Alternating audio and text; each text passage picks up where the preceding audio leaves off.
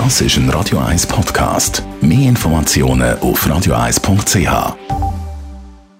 Die grünen Minuten auf Radio 1 wird Ihnen präsentiert von Energie 360 Grad. Nachhaltige Energie und Mobilitätslösungen für die Welt von morgen. Energie 360.ch.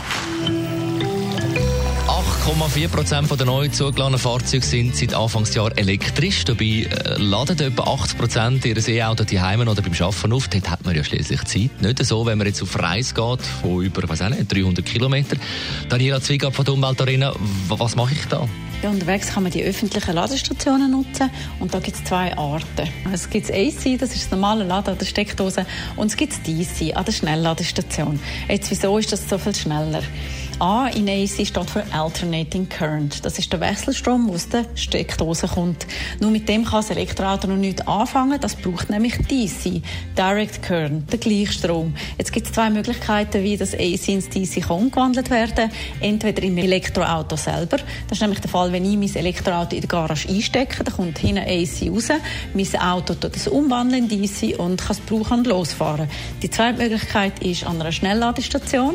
Dort kommt zwar auch AC rein, die kriegen ja auch Wechselstrom, aber die Ladestation selber tut das schon umwandeln in DC. Und wenn ich anfahre und einstecke, dann kriegt mein Auto direkt das DC, den Direct Current, den es braucht, und darum geht die Ladung viel schneller. Also kommt einem eigentlich irgendwie AC-DC in den Sinn? AC für die Heim- oder Geschäfte, DC zum Beispiel zum Posten. Und wenn es schnell geht, dann eben Schnellladestationen, wo und wie findet man die? Schnellladestationen hat es meistens bei den Autobahnausfahrten und bei den Raststätten.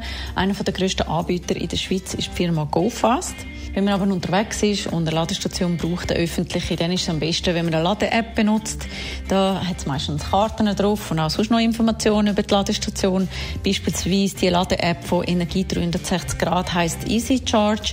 Und dort hat es eine Karte mit über 5'900 Lademöglichkeiten allein in der Schweiz und fast 84'000 in Europa.